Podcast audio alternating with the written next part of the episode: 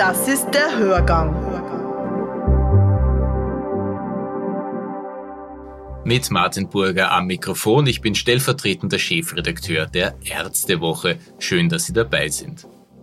Wo informieren sich Ärzte über die Gesundheitspolitik? Ein heißer Tipp ist das Gesundheitspolitische Forum, das ich Ihnen heute vorstelle. Was passiert dort? Einmal im Monat diskutieren Gesundheitsexperten aus Medizin und Pflege live vor Fachpublikum. Ursprünglich war das Forum ein exklusiver Salon für Experten zum Erfahrungsaustausch. Heute ist es ein Diskussionsforum mit Vorträgen und mit Fragerunden. Ich freue mich jetzt, den Leiter des Gesundheitspolitischen Forums, Dr. Jan Oliver Huber, zu begrüßen, der frühere Generalsekretär des Verbandes der pharmazeutischen Industrie, leitet das Forum seit Anfang des Jahres. Herzlich willkommen. Herr Dr. Huber, meine erste Frage. Wie hat sich das Forum seit der Gründungsphase entwickelt? Ja, man muss dazu sagen, der Professor Robert Fischer, der das ja ins Leben gerufen hat, tatsächlich als Salon bei ihm zu Hause. Und das hat sich über die letzten 15 Jahre mittlerweile zu einer durchaus äh, einer Plattform entwickelt, die Diskussionen, Netzwerken, Vorträge ermöglicht und äh, letztlich auch auf wissenschaftlicher Basis. Das heißt, das, was wir da tun, ist, es entspricht auch letztlich den Prinzipien der Karl-Landsteiner Gesellschaft. Nicht, was wollen wir? Wir wollen wissenschaftliche Forschung ermöglichen. Wir wollen die Beiträge und Ergebnisse entsprechend publizieren und wir wollen wissenschaftliche Vorträge organisieren. Und da kommt sozusagen das Gesundheitspolitische Forum ins Spiel wo wir sagen, also es geht nicht nur um die Wissenschaftlichkeit, sondern es geht letztlich auch um die Auseinandersetzung, dass alle, die im Gesundheits- und Sozialwesen tätig sind, das verstehen. Und natürlich auch hin und wieder die Entscheidungsträger. Das sind nicht nur die Entscheidungsträger in der Gesundheitsverwaltung, sondern auch in der Politik. Ja, also wenn es notwendig ist äh, und es, es sich in der Sache sinnvoll zeigt, dann laden wir auch die Politik gerne ein. Wie viel Arbeit steckt eigentlich in der Vorbereitung und in der Themenfindung eines gesundheitspolitischen Forums? In der Themenfindung ist es so, wir wollen natürlich aktuelle gesundheitspolitische Themen auch aufgreifen, aber wir hören uns hier natürlich auch insofern um, weil wir ja im Rahmen der Karl-Landsteiner Gesellschaft viele Institute haben, die in den unterschiedlichsten Indikationen sozusagen tätig sind, unterschiedlichste Therapien auch entwickeln, mitentwickeln. Und somit bekommen wir hier auch immer wieder Impulse aus den Karl-Landsteiner Gesellschaften, also bei den Instituten. Wir haben auch einen wissenschaftlichen Beirat, den ich jetzt auch wieder versucht habe, stärker einzubinden, wo sehr namhafte Persönlichkeiten Mitglied sind und wir uns hier immer austauschen und hier auch gegenseitig informieren, was denn im einen oder anderen Gebiet äh, gerade läuft, wo Notwendigkeiten sind, Themen in die Öffentlichkeit zu bringen und diese miteinander zu teilen. Und so entwickelt sich dann sozusagen auch das eine oder andere Thema, gleichsam auch mit natürlich Vorschlägen von Personen, die in der Sache sehr firm sind, beziehungsweise muss man natürlich auch ein bisschen die Medienlandschaft, sag's mal, anschauen, wer zu welchem Thema gerade spricht, beziehungsweise was ist gerade aktuell. Und da versuchen wir das auch aufzugreifen und einer breiteren Fachpublikum in dem Sinne auch näher zu bringen. Spannend sind für mich jene Diskussionsrunden, bei denen ich einen Blick hinter die Kulissen werfen kann, zum Beispiel hinter die Kulissen des Arzneimittelgroßhandels, der im vergangenen Jahr bei der Impfstoffverteilung eine ganz entscheidende Rolle gespielt hat. Auch in der Pflege, glaube ich, war das sehr interessant zu sehen, weil es wird immer nur gesagt, in der Pflege natürlich, ja, es ist ein schwieriger Job und die Leute stehen unter Stress und, und, und kriegen zu wenig bezahlt. Also mir war es auch wichtig, die unterschiedlichen, die Leute selber erzählen zu lassen, was passiert denn da? Ja, was, was stört, was läuft gut und welche Möglichkeiten, welche Vorschläge kommen sozusagen aus diesem Alltag heraus. Und es ist, soll ja nicht nur immer eine Diskussion auf der Metaebene sein, sondern es soll sehr wohl eine Diskussion auch zum Anfassen sein. Und anfassen heißt für mich ganz einfach, da kommt die Tagesarbeit, die Erfahrung, die tagtägliche mit Patientinnen und Patienten oder Pfleglingen muss da auf den Tisch. Gerade die Pflege macht dieser Tage auf ihre schweren Arbeitsbedingungen aufmerksam. Warum tut sich die Gesundheitspolitik so schwer mit den Pflegern?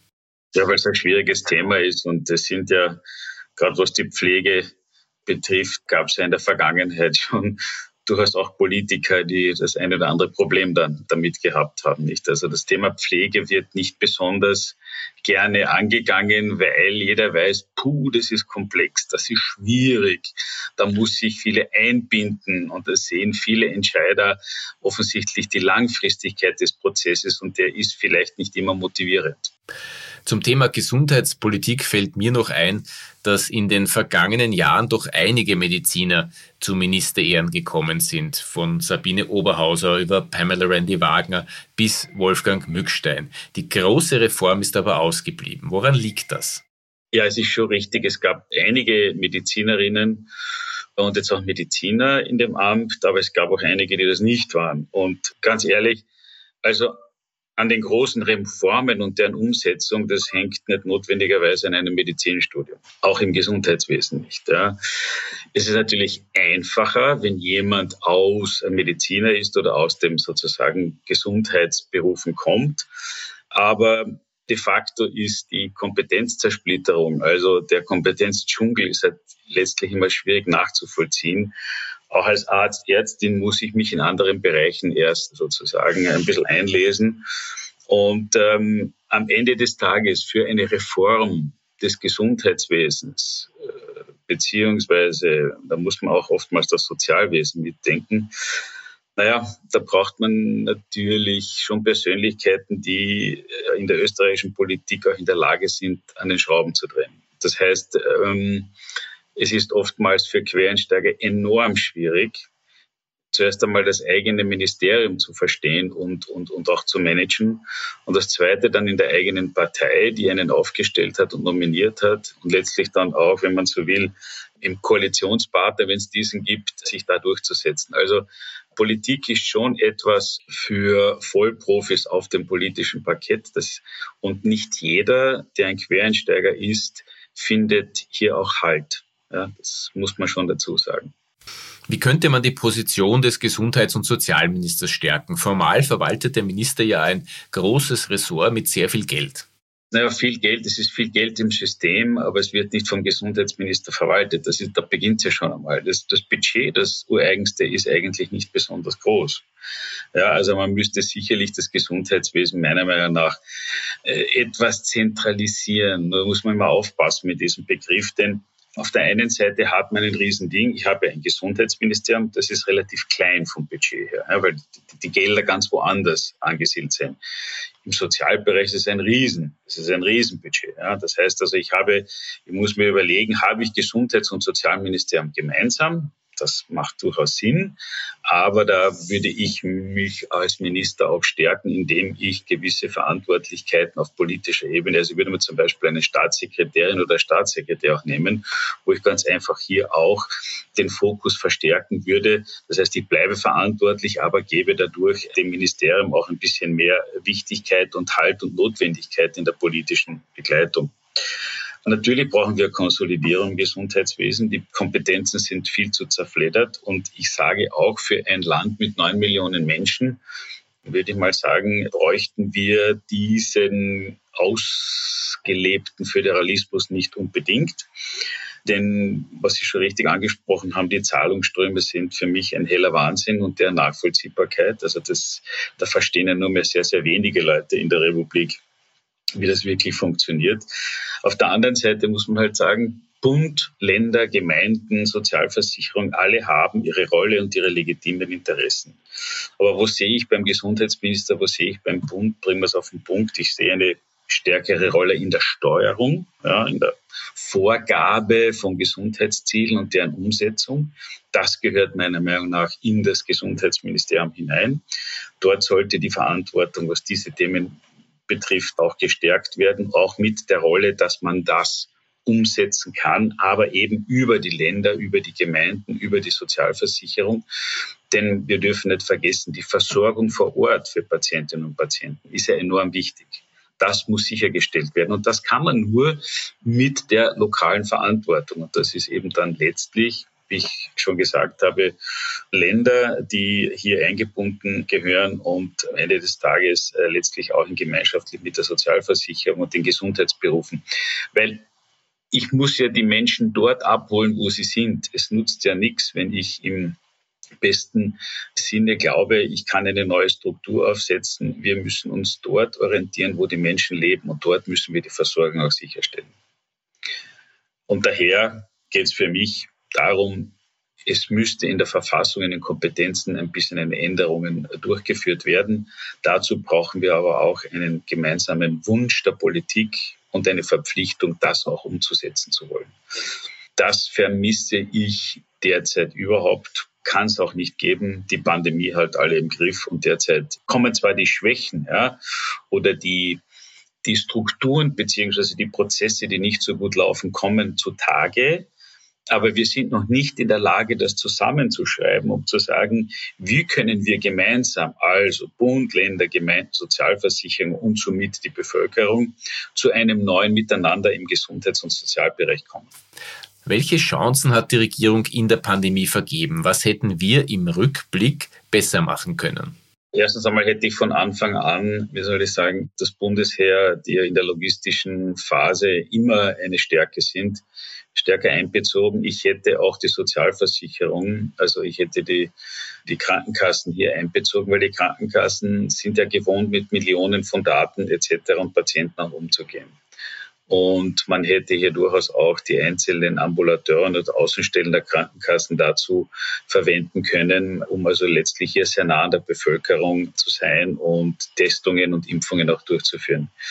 Es ist halt für alle, aber das gilt nicht nur für Österreich, diese Pandemie war halt für alle ganz was Neues und es ist so, so hereingebrochen. Ich war zu der Zeit, also letztes Jahr auch noch in Deutschland in einem Unternehmen tätig und kann Ihnen auch sagen, auch in Deutschland hat sich in den einzelnen 16 Bundesländern und Gesundheitsämtern so abgespielt, wo man sich gedacht hat, naja, das ist jetzt eigentlich nicht das, was, das entspricht nicht dem Bild von Deutschland, das wir normalerweise haben. Ja. Also noch einmal, wir sind da äh, nicht die schlechtesten, äh, sicherlich auch nicht die besten, aber ich würde mal sagen, es hat ganz Europa ganz schwer getroffen und natürlich auch den Rest der Welt. Das sieht man nach wie vor. Es gibt zwar unterschiedliche Entwicklungen, manche haben ein bisschen schneller und mehr gelernt aus der Pandemie und haben auch ihre, wenn Sie so wollen, politische Verantwortung sehr schnell wahrgenommen und haben auf der einen Seite muss man ja auch sagen, durch die Einschränkung der Grundrechte hier ist es möglich, erfolgreich eine Pandemie zu bekämpfen. Aber trotzdem muss man hier auch alle Stakeholder immer mitnehmen in einem Land, um auch sicherzugehen, dass das auch akzeptiert wird. Ja, also wir haben hier schon Situationen gehabt, wo ich mir von der Politik vielleicht manchmal gewünscht hätte, weniger Inszenierung und mehr äh, nachhaltige Intervention, ja, also die, die richtigen Interventionen, weil das äh, muss man schon auch sagen, Expertinnen und Experten sind dazu, äh, da nicht nur gehört zu werden, sondern man sollte ihre Vorschläge erstens einmal durchaus transparent diskutieren und man sollte dann auch aufgrund dieser die Entscheidungen treffen. Ich hätte mir also gewünscht, dass man hier die Expertinnen und Experten vielleicht von Anfang an etwas früher eingebunden hätte in Österreich. So war das immer manchmal ein bisschen eine Inszenierung, die ich auch verstehe, weil man auf der einen Seite als verantwortliche Bundespolitik, vor allem und auch Landespolitik, ja den Wählerinnen und Wählern und den Bürgern in diesem Land das Gefühl geben möchte, dass man für sie da ist, dass man die richtige Entscheidung trifft, dass man Verantwortung tragen möchte. Das ist alles richtig und gut und wurde auch, auch erkannt, dass das, diese Kommunikation wichtig ist. Aber man kann, wie gesagt, sehr viel aus dem lernen und gerade was die Kommunikation betrifft, würde ich heute gerade jetzt noch in eine andere Richtung gehen, nämlich äh, ich würde mir das Geld, das für BR-Aktivitäten, Anzeigen und sonstige Veranstaltungen ausgegeben wird, würde ich eher darin setzen, um als Politik mir die Partner im Gesundheitswesen, die ja von sich aus schon eine Glaubwürdigkeit haben, sei es die Ärztinnen und Ärzte, die Apotheker, andere Gesundheitsberufe, ja auch sogar die Pharmaindustrie, die ja letztlich nicht ganz unwesentlich beteiligt ist am Erfolg, nämlich dass es eine Impfung gibt und dass wir, dass wir Lösungen haben, würde ich als Politik mich mit denen vor den Vorhang stellen und letztlich ganz anders in der Öffentlichkeit kommunizieren, weil ich erstens einmal die Politik damit stärke und auch eine Sachlichkeit hineinbringen, nämlich zu sagen, dass der oder diejenige sind die Expertinnen und Experten, die hier auf wissenschaftlicher Basis diese Entscheidung unterstützen, vorschlagen und die tragen wir als Politik. Also durch Kooperation und gemeinsames Auftreten bin ich eher der Meinung, dass man hier die Bevölkerung viel näher und schneller zu, einem, äh, zu einer Situation bringt, wo sie sich damit positiv auseinanderzusetzen, als am Ende des Tages müssen wir halt jetzt durch die 2G-Regel und immer wieder über die Ungeimpften und die Impfskeptiker, beziehungsweise da gibt es noch die Impfverweigerer und, und sonstigen Gruppen, die es halt heute gibt, über die zu diskutieren. Ja, die gibt es auch, aber das soll eigentlich nicht die Schlagzeile sein. Die Schlagzeile müsste sein, es gibt eine Lösung, wie wir aus der Pandemie rauskommen. Und das ist ein sehr, sehr hoher Prozentsatz in der Durchimpfungsrate. Und äh, es zeigen sicher Länder wie Portugal etc. zeigen das vor und, und, und wir sollten eigentlich in der Lage sein, durch positive Kommunikation über die entscheidenden Personen und Institutionen im österreichischen Gesundheits- und Sozialwesen die Bevölkerung auch überzeugen. Es hat sich in diesem Corona-Jahr keine wirkliche Galionsfigur herauskristallisiert, die für das Impfen eingetreten ist. Ist das ausschlaggebend für die Impfquote, die ja hinter den Erwartungen zurückgeblieben ist? Ja, ich hätte mir gewünscht, dass, ich meine, der, der Bundeskanzler und Vizekanzler, es ist schon gut, dass die aufgetreten sind. Es ist auch gut, dass der eine oder andere Politiker aufgetreten ist. Ich gehe davon aus, wir haben auch heute vier, fünf, sechs Personen, die immer wieder auch in den Medien als Experten äh, da antreten und auch durchaus sehr, sehr schlüssig und gut kommunizieren. Aber was mir fehlt, ist ein bisschen ein Schulterschluss. Da müsste halt äh, der Bundeskanzler, Vizekanzler, Gesundheitsminister, wer auch immer, sich mit denen gemeinsam hinstellen und sagen, das wollen wir. Und wenn dann auch noch ein Arzt oder der Ärztekammerpräsident oder ein von mir aus gerade impfende Arzt, impfende Ärztin oder Arzt sich hinstellt und sagt, ich habe heute so und so viele Leute geimpft, das ist eine gute Sache. Wenn wir so weiter tun, werden wir das schaffen. Und ich hätte hätte, wie gesagt, ich hätte das Bundesheer von Anfang an besser eingebunden, weil das Bundesheer hat in Österreich eine gute und sehr, sehr hohe Reputation in Naturkatastrophen, in Hilfen. Und das ist sowas ähnliches. Und in Wahrheit hätte das Bundesheer, das ja auch manchmal äh, eine gute Story braucht. Ja. Und die hätten doch letztlich hier auch punkten können, nämlich in eigener Sache, zu sagen, warum haben wir her, ja, nicht nur für Kriegsführen und Verteidigen, nein, wir haben es auch für solche Naturkatastrophen, die hier äh, uns jetzt gerade heimsuchen. Und da haben wir Gott sei Dank ein Bundesheer, das hilft, das funktioniert. Und auch die Sozialversicherung, also die Krankenkassen hätten hier übrigens auch noch punkten können, um zu sagen, wir haben ein sehr verlässliches, gut funktionierendes Gesundheitswesen. Gott sei Dank Dank haben wir das. Und Ihre Krankenkasse hilft hier auch entsprechend. Also eigentlich hat man, ich sage mal, zwei starke Institutionen nicht früh ins, ins Feld mit eingeführt, das ich äh, nicht ganz verstanden habe. Was kann eine medizinisch-wissenschaftliche Gesellschaft wie die Karl-Landsteiner-Gesellschaft bewirken? Naja, das Positive ist, äh, wie ich schon früher gesagt habe, die Karl-Landsteiner Gesellschaft steht natürlich für wissenschaftliche Forschung und für Publikation. Und äh, das, was wir auch hier tun, ist das Gesundheitspolitische Forum, das wie ein Institut im Rahmen der Karl-Landsteiner Gesellschaft geführt wird, aufrechtzuerhalten. Vielleicht verstärken wir auch noch ein bisschen die Veranstaltungen in Zukunft, dass wir zwei mehr nehmen, als statt acht, nämlich zehn Stück veranstalten werden. Ich sehe auch, dass durchaus Institutionen auf uns zukommen und sagen, wir hätten hier ein Thema, könnten wir dieses oder jenes besprechen, wir würden diesen Beitrag gerne leisten. Also da merken wir jetzt schon, dass das Interesse Gott sei Dank wieder, wieder steigt und der Bedarf an Präsentation von Information und Diskussion hier nach wie vor groß ist. Und das, was wir als, als gesundheitspolitisches Forum und Karl-Landsteiner Gesellschaft leisten können, ist durch unsere Unabhängigkeit, wir finanzieren uns aus Drittmitteln in der Forschung beziehungsweise durch Spenden im Rahmen des Gesundheitspolitischen Forums, das wir auch transparent machen, sind wir in dem Sinne best unabhängig und wollen uns wirklich um die Sache kümmern. Und um die Sache kümmern heißt was, die richtigen Themen im Gesundheitswesen und Sozialwesen aufbringen und ohne Scheuklappen und äh, Personen auch die Thematiken äh, ausreichend diskutieren und somit einen Beitrag leisten, damit die Qualität und die Diskussion, die Diskussionsqualität und hoffentlich auch die Versorgungsqualität in der Umsetzung mittel- bis langfristig verbessert werden kann. Das war Dr. Jan Oliver Huber, Leiter des Gesundheitspolitischen Forums. Vielen Dank fürs Kommen. Ein Hinweis, das nächste Gesundheitspolitische Forum findet am 1. Dezember statt. Es geht um Kapazitäten und Innovation, was Österreich im Bereich der psychischen Gesundheit und psychiatrischen Versorgung fehlt. Und damit sind wir am Schluss der Sendung angelangt. Ich sage danke fürs Zuhören. Bis nächste Woche.